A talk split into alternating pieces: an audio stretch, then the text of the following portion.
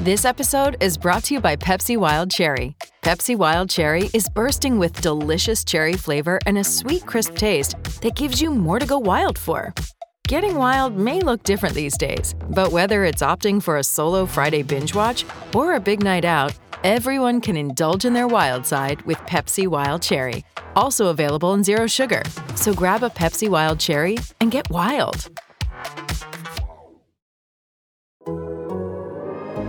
The Athletic.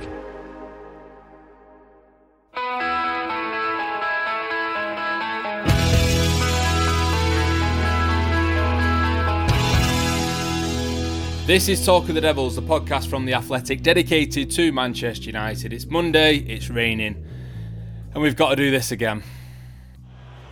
In towards Hause! Aston Villa make their move! Manchester United are hit late on! United with a big problem to solve now! It's Cavani looking to get his head on that. They're appealing for handball. Mike Dean says yes.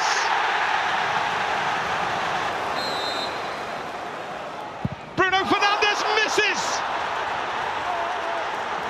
It almost ended up in the top tier the Stretford end. It almost ended up at Villa Park. That's how high it went. Aston Villa off the hook, big time.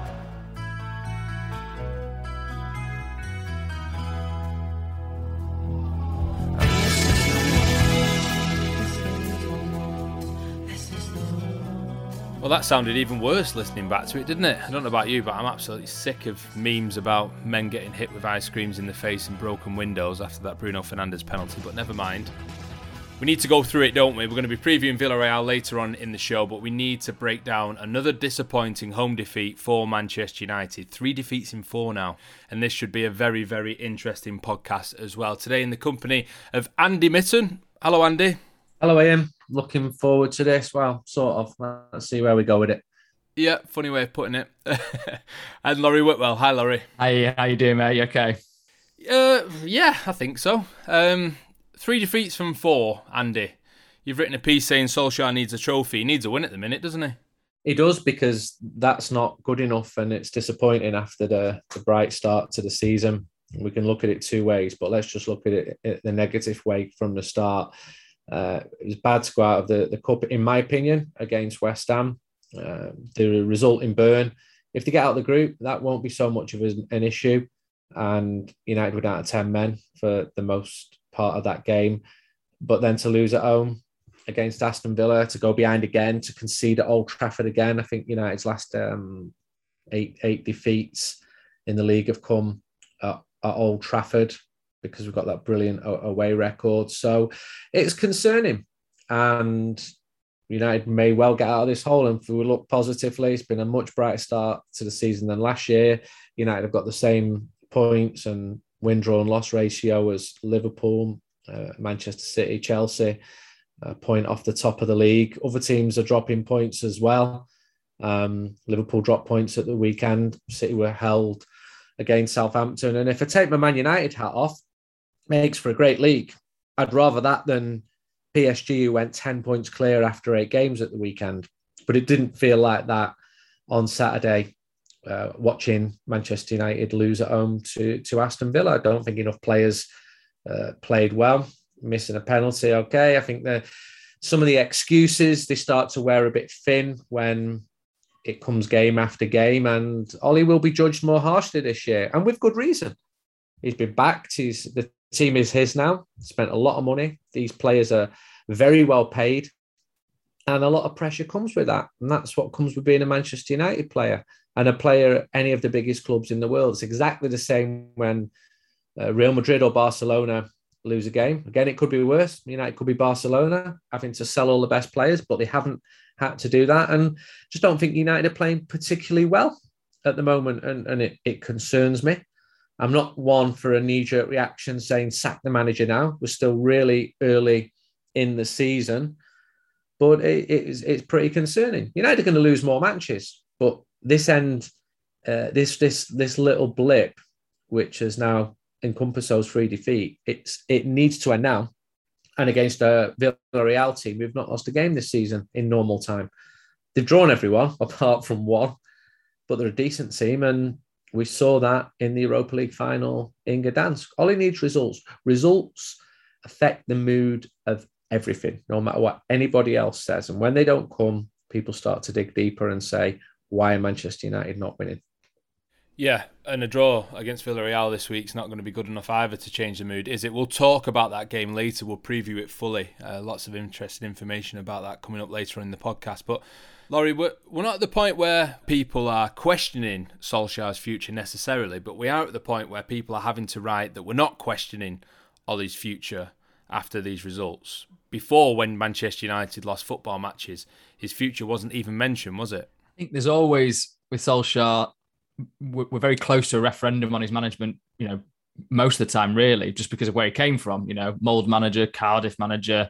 He's not got the pedigree that Jurgen Klopp arrived at Liverpool with, or Thomas Tuchel arrived at Chelsea with, or obviously Pep Guardiola arrived at Manchester City with. So that's always going to be the case until Solskjaer wins something or has a sustained period of success. It's always going to be just around the corner. Solskjaer's obviously not a good enough manager to be Manchester United manager, um, which other club in the Premier League would take him? You know, th- those kind of questions are, obviously going to be asked. And the performance against Aston Villa was one where I think you can lay that at the manager because of the way the players didn't seem to have a coherent sense of how they were going to attack. So you looked at Aston Villa as a team that had some clearly defined principles in terms of you know the fullbacks bombing on you know Matty Cash to Matt Targett for that chance in the first half that was an excellent chance should have been a goal also the high press that they had, the, the quick turnovers that they managed to get for Ollie Watkins, um, you know, a couple of chances for him. So you could see the way they were playing. Um, whereas with, with United, it felt a little bit like individuals doing their own thing. I mean, Mason Greenwood. We've seen this before, yeah, Laurie, as well, haven't yeah, we? It's not a new thing. So that's what then you can come back to Solskjaer and say, well, what is what is developing? What's changing? Yeah, Cristiano Ronaldo's coming to the team, and maybe he needs time to um, fully embed. You know, he's obviously looked really good in, in moments and, and, linked up really nicely, particularly with Bruno Fernandes. Um, but it was a, a, quiet game for him. It was Mason Greenwood was electric, um, and certainly I would say United's best player, but also was guilty of holding on to the ball too many times, and perhaps that comes from not knowing exactly what he's doing in attack in terms of when to release it to Bruno Fernandes or when to release it to Cristiano Ronaldo. So um, that was the kind of concerning thing, and the, the, also the fact that United do seem susceptible to turnovers, you know, to, to, to fast breaks through the middle. You know, we saw it against Newcastle, we saw it against Wolves, and again against Aston Villa. And you're thinking you've got Fred and McTominay in there. That's the kind of insurance policy against that. So you know, you'd have to look at it closely and see exactly what's happening on these moments when teams are slicing through. But that that was a concern, and, and that was something I asked Solskjaer about afterwards in terms of United did have, you know, 60% possession. They had more more passes than Aston Villa, better pass success rate than Aston Villa, like by a significant way.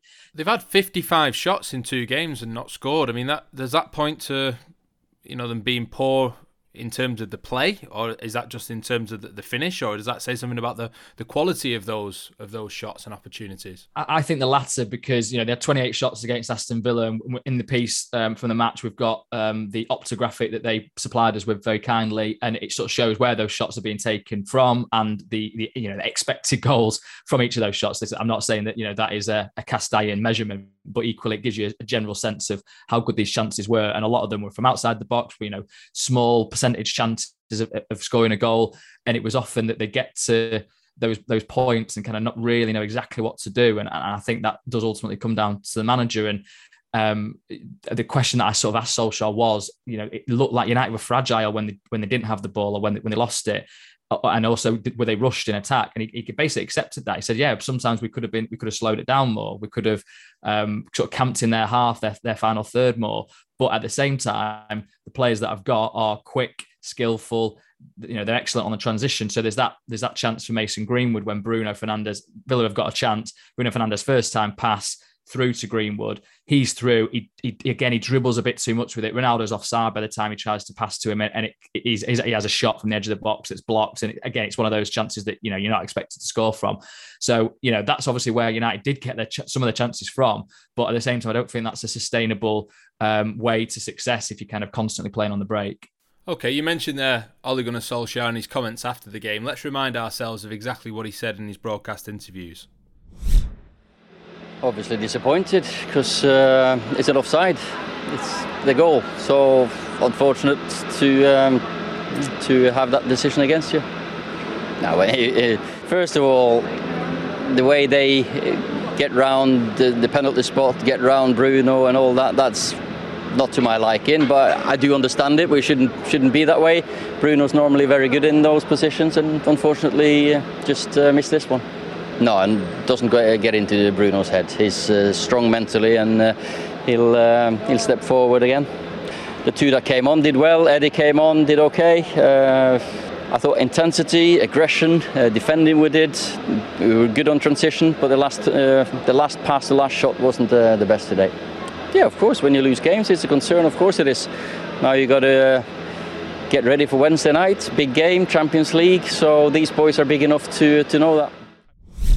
Andy, what what do you make of what Solskjaer had to say and, and, and the tone really of what he had to say after the match? In isolation is right, but it's not in isolation now. There was a complaint in the previous uh, game about the lack of penalties, and again, it, it was a valid point. But look, would tend to even itself out over a season. And I just think that Ollie is in danger of losing the moderates. There's always an element of people who will never be convinced with him as Manchester United manager uh, for the reason that Laurie touched on for his previous record. I got a lot of messages on Saturday from pretty sensible people. And the, the gist was, I love Ollie as a player and I really want him to exceed. But, and there's that but there, it's but they're not convinced that he's going to become a successful Manchester United manager. So uh, trophies would have helped. They would have put more credit in the bank. Yeah, we can look back to Ferguson and say it took him three and a half years, but I don't think it's unreasonable now for United fans to judge more critically. He's been in the job almost three years, and and take some of the criticism that comes with the poor results. I know that he would feel that some of his players are not performing to the expected standards. You mentioned Fred, it's clearly an issue. You can see opponents, uh, particularly mid level opponents, they're coming to Old Trafford, they're playing the same way. They're sitting deep, they're countering, they're pressing when Fred gets the ball because they suspect, and, often with good reason, that he might be susceptible to losing the ball. And Villa actually had really a really good match plan and, and it came off for them these aren't freak results. These this isn't like that Sheffield United game last last year. And as you said right at the top, um, 55 attempts and and no goal in the last two matches at Old Trafford. And you've got to judge all all of this information. You've got to judge what you see with your own eyes. And what I see is Manchester United are not playing particularly well. It's not particularly exciting uh, to watch. I watch a lot of football and that that may change. But we are entitled to have these opinions. And I, I'd done a piece for the Athletic saying he needs a trophy this season, and someone said to me last week, "And what?" And it's quite right to say, "And what?" I'm not the one making the decision. That's my opinion, but I'm entitled to that to that opinion. And the people I speak to, who go to lots of Manchester United games, pay the wages of the players, they're also entitled to their opinion. And it, it, it's our job as journalists to get an accurate barometer of the mood among fans. And of course, it's going to drop in the immediate aftermath of any defeat. And you can see a bit more sense creeping back in 48 hours after when you look at the league table and think this could be much, much worse. Uh, but it's, it's, disappointing. And tactically, um, you can see that some of the players are not uh, not doing what they're being asked, not playing to the standards of Manchester United players. I know that the coaches certainly feel that. They made that very clear on Saturday. The best player, as you've mentioned, was Mason Greenwood. He's 19 years old. He's the real deal. He's been probably the bright spot of this season. I know Pogba's done very well too. Greenwood's been fantastic. And we've got the bright spots. You know, Laurie did a piece on, on De Gea, and he's quite right. He's had a decent season so far. But if this run carries on, the intensity and the criticism is going to increase, and with good reason. It's Manchester United.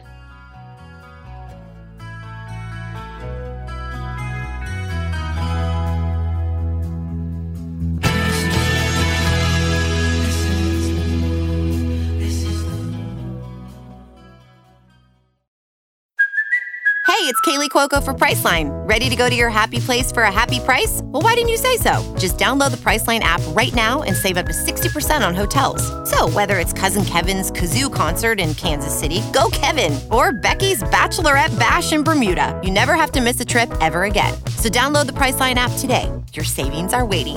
Go to your happy place for a happy price. Go to your happy price, Priceline.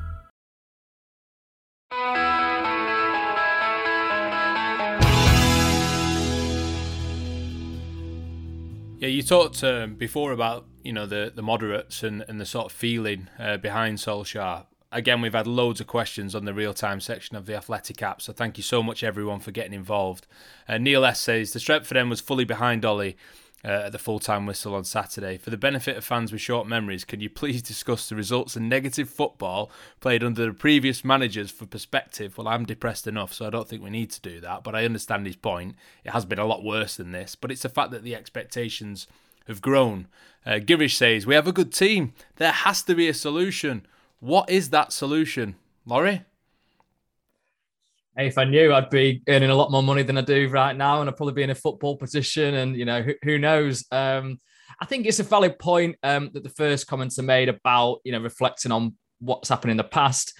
Um, I mean, I go back to the you know this this thing that you know Solskjaer has managed Manchester United to more victories where they've scored five goals, you know, than than any manager previously up to Ferguson, you know, combine Moyes, Van Gaal, Mourinho, it was like twice, wasn't it? Whereas Solskjaer's done it like, you know, 10 times in different competitions.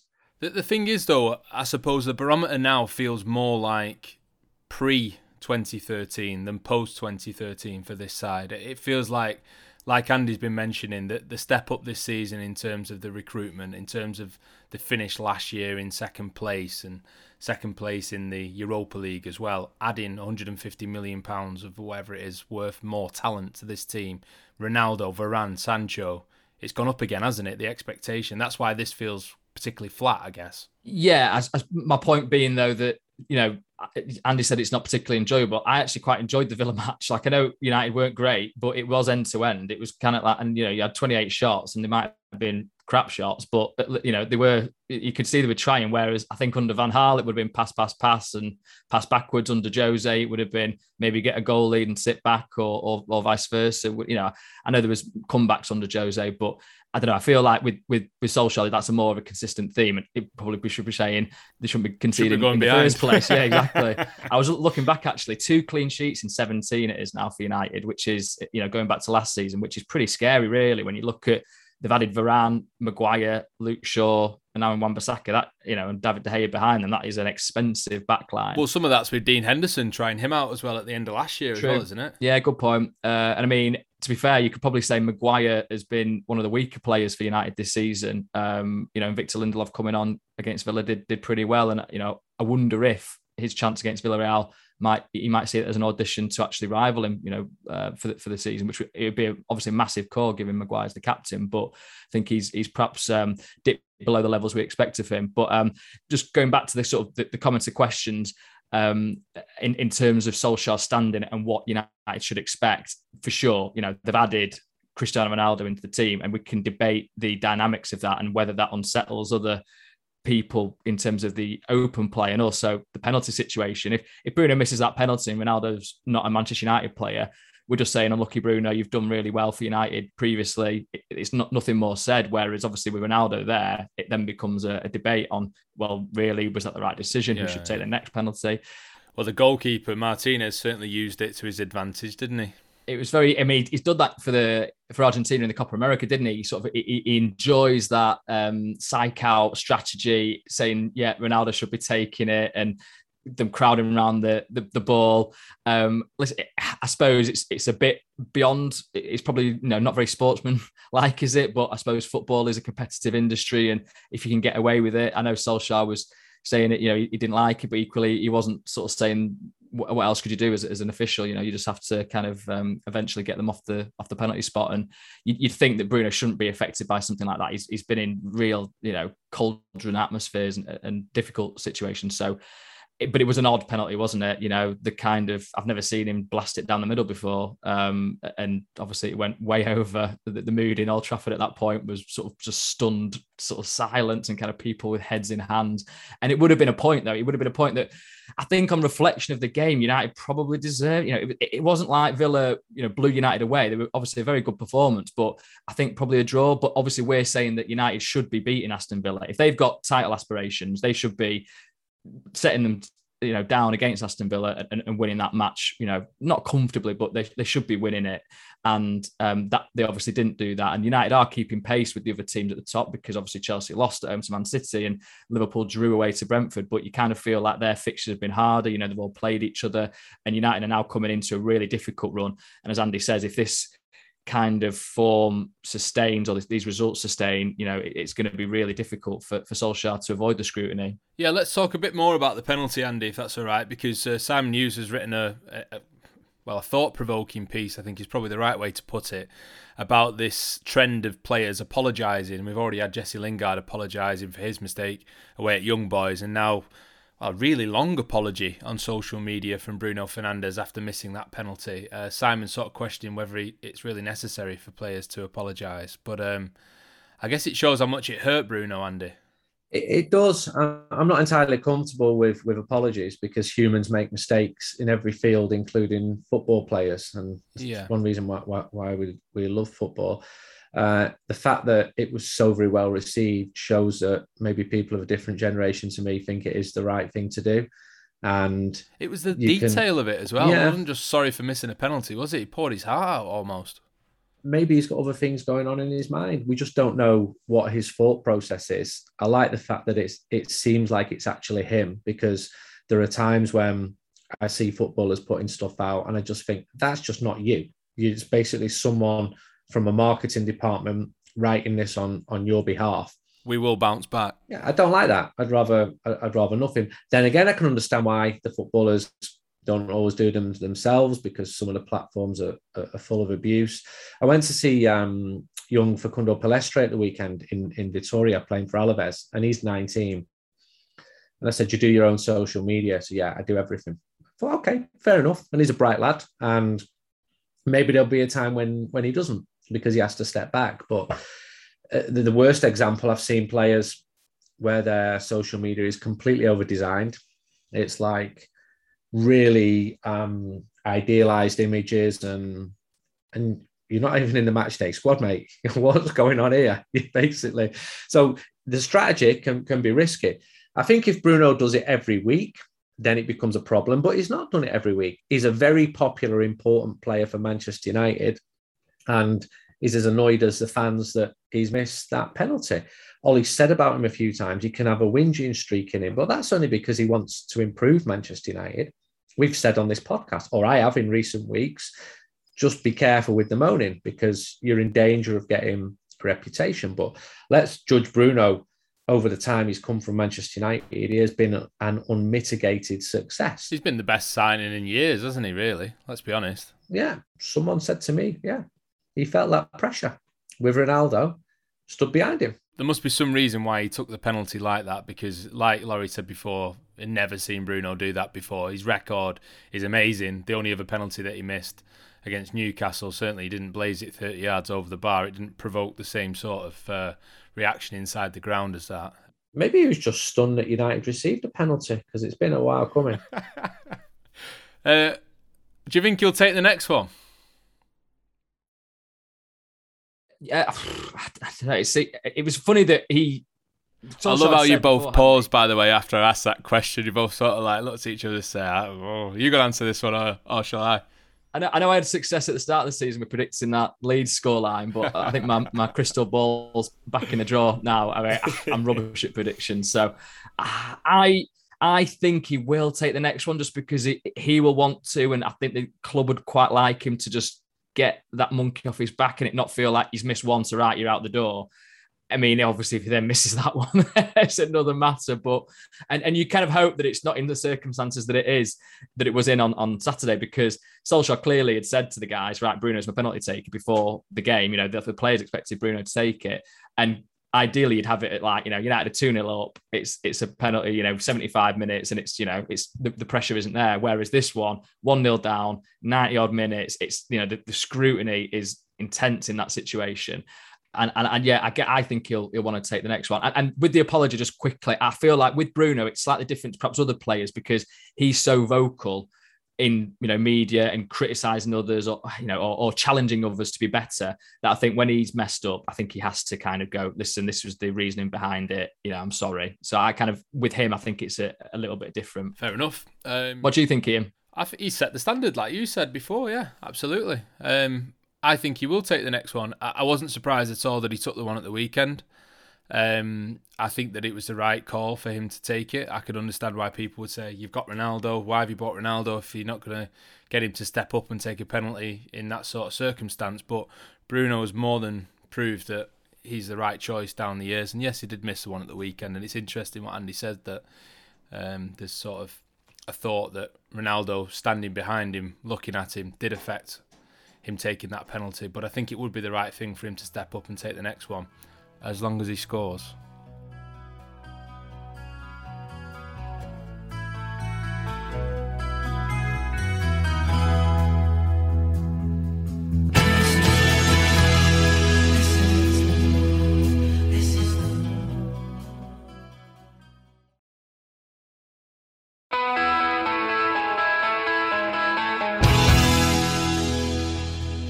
Okay, so we said at the top three defeats in four. It really can't become four defeats in five, can it? I think it's just going to be nil nil again because it's Villarreal and Manchester United in the Champions League. And Andy, we've seen this program before, haven't we? We've seen this film before. It's got to be different this time, though, hasn't it? Well, Manchester United have got to do something for the first time in the history and, and beat Villarreal. Crazy that, isn't it? Yeah, it's a crazy stat. Yeah, I mean, they'd, they'd never played until the mid noughties, but that's because Villarreal are from a small town and have always been a second and third division club. But they rose, they did very well. They've established themselves as uh, one of the leading lights in Spanish football. They did really well to win the Europa League last year, but they've played in Europa League semi-finals. they've played in Champions League semi-finals, and their four previous games against United all ended uh, nil-nil. There were always circumstances around them.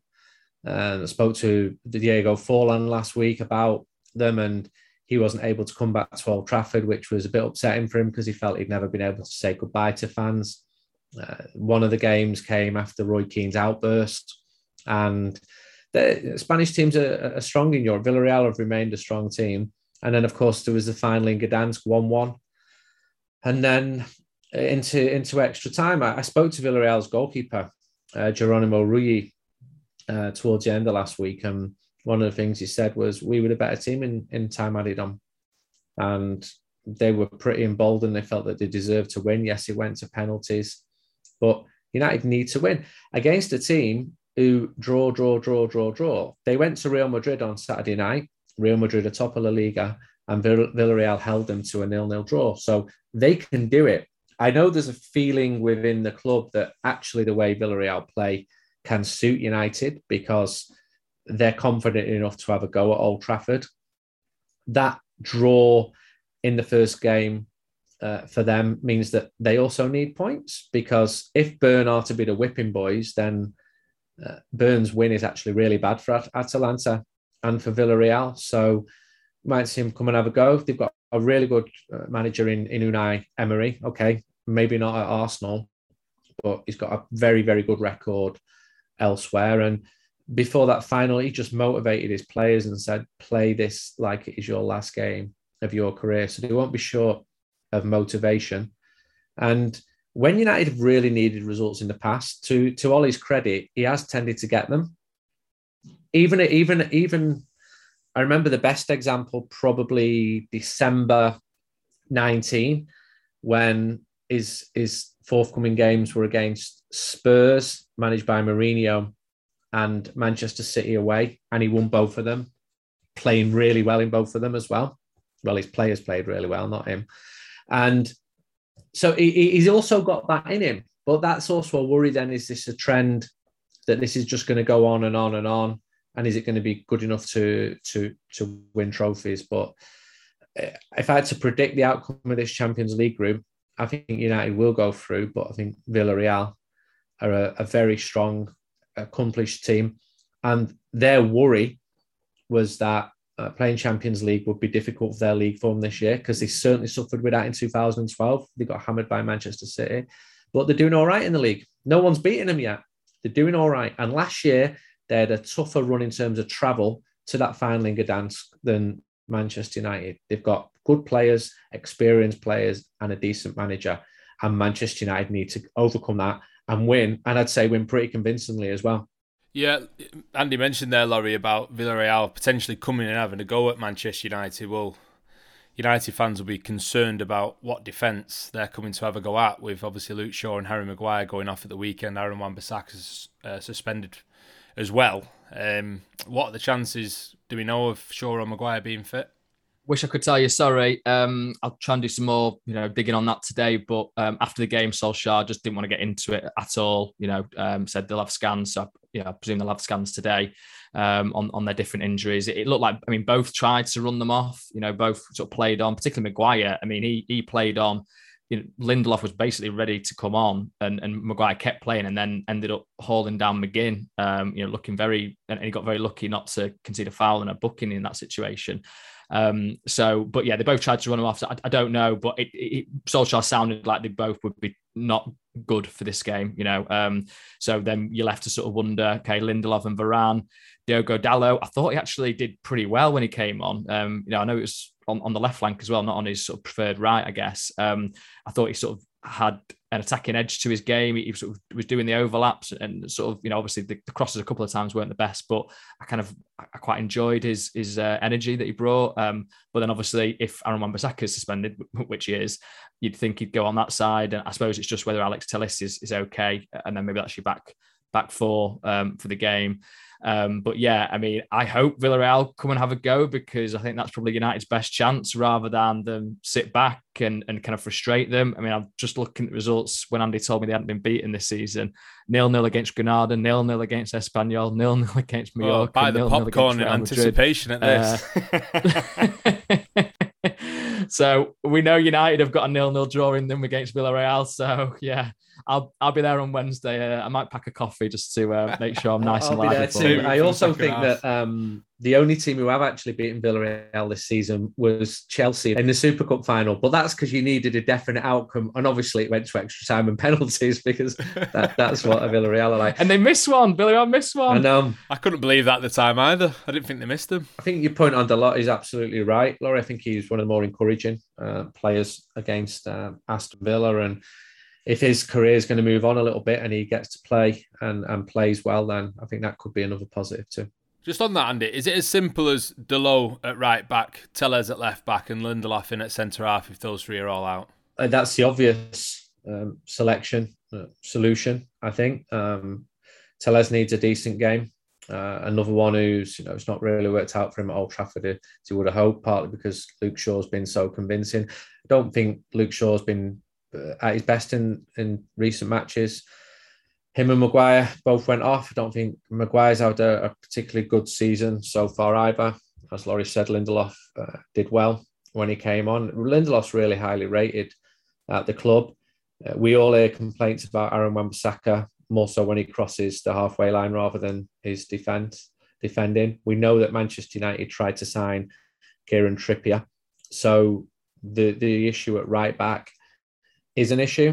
Maybe not as much of an issue as central mid, midfield, but I'd love Dalot to come through. I mean, always remember Jose Mourinho saying this guy will be Gary Neville at this club and play for a long, long time, and and that just didn't happen. I think the game against West Ham last week was his first start at Old Trafford in in two years, but all power to his elbow. He stayed. If he's going to play and he's going to play well, then then great. You've got the opportunity to to do that. I mean, we have seen Lindelof as a right back, haven't we? Um, previous to this, but then that would mean you'd need a centre back. So you know, basically Bailly and you know, or Phil Jones maybe. Um, but no, I think all being well, I think that would be the four. And then listen, maybe if Shaw or Maguire can can recover, then you know they can come back in as well.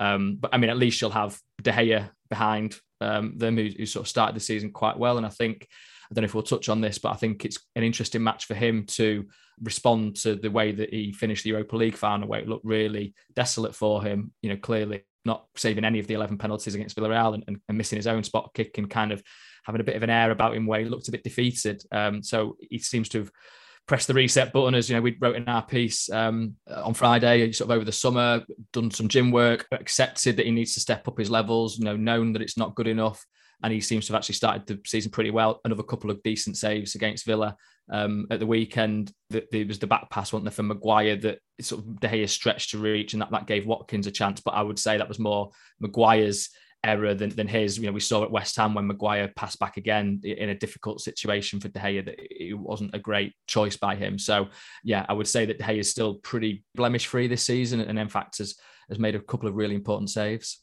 Yeah, we, we've seen the goalkeepers be rotated in, in previous seasons in Europe and, and, and cup competitions, and other clubs do that as well, Andy. But you get the sense that De Gea will really want to play this game, won't he, and, and put the record straight a little bit because it's probably the worst night of his Manchester United career, that wasn't it, the Europa League final?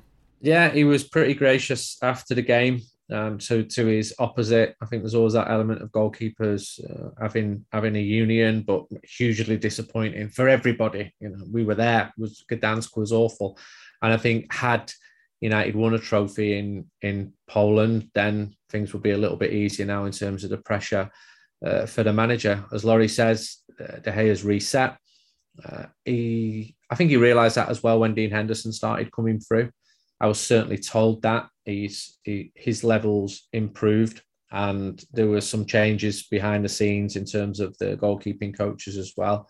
Um, Richard uh, Hartis came in, who's well respected. There was a departure as well, going back to, to, to Spain, Emilio. So I'm quite happy with David here at the moment. I think he's justifying his, his status. He's been at the club a decade now. That's not really a concern of mine. Maybe I'm a little concerned that opponents keep targeting Manchester United on corners. I know that United felt it's not just happening in the Premier League, but in Bern, they felt that the young boys would try and smother De Gea. They were absolutely expecting that to happen. Just reminds me back to when he first came 10 years ago in that very first match at West Brom when they were trying to bully the goalkeeper. And then also worries me that United keep conceding set pieces as well. But I've got no qualms about David De Gea in an ideal world, Dean Henderson gets back, gets back to the levels he's at, and they just create intense competition. So it's a, a good choice for the manager. Andy mentioned the set pieces there. It just reminded me of a scene that I saw at Old Trafford on Saturday where just before Villa scored, they had a long throw that Matty Cash uh, went across from the right to the left to take. Um, McGinn sort of called him over, and you had Dean Smith with Austin McPhee, Aston Villa set piece coach, Ole Gunnar Solskjaer with Eric Ramsay, United's new set piece coach, both in the technical area, both watching this, and then obviously they get the corner and, and they score from the corner.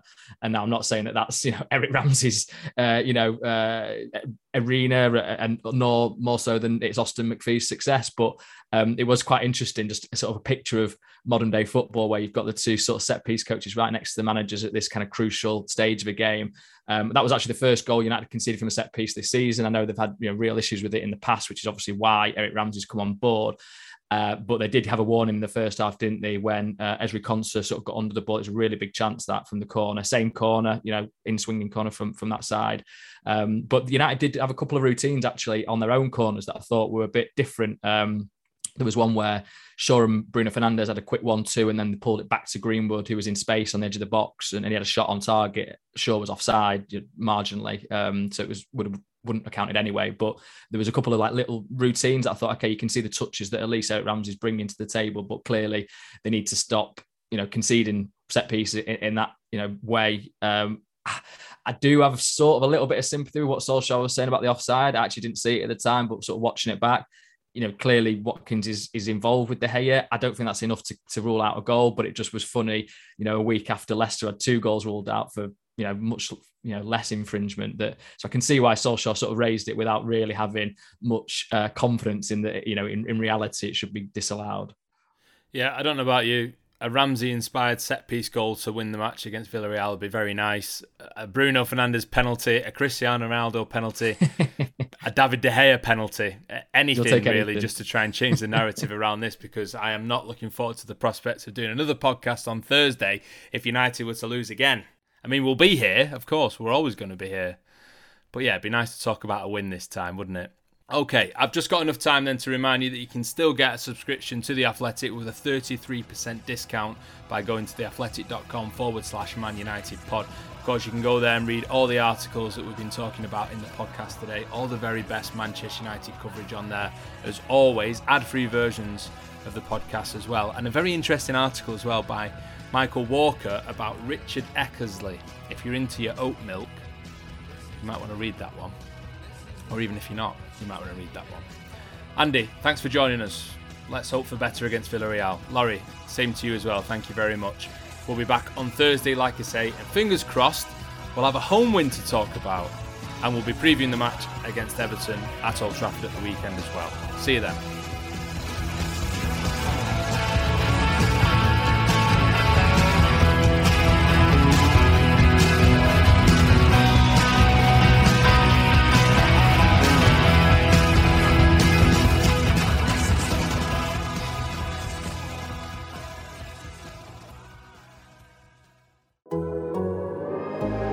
Athletic.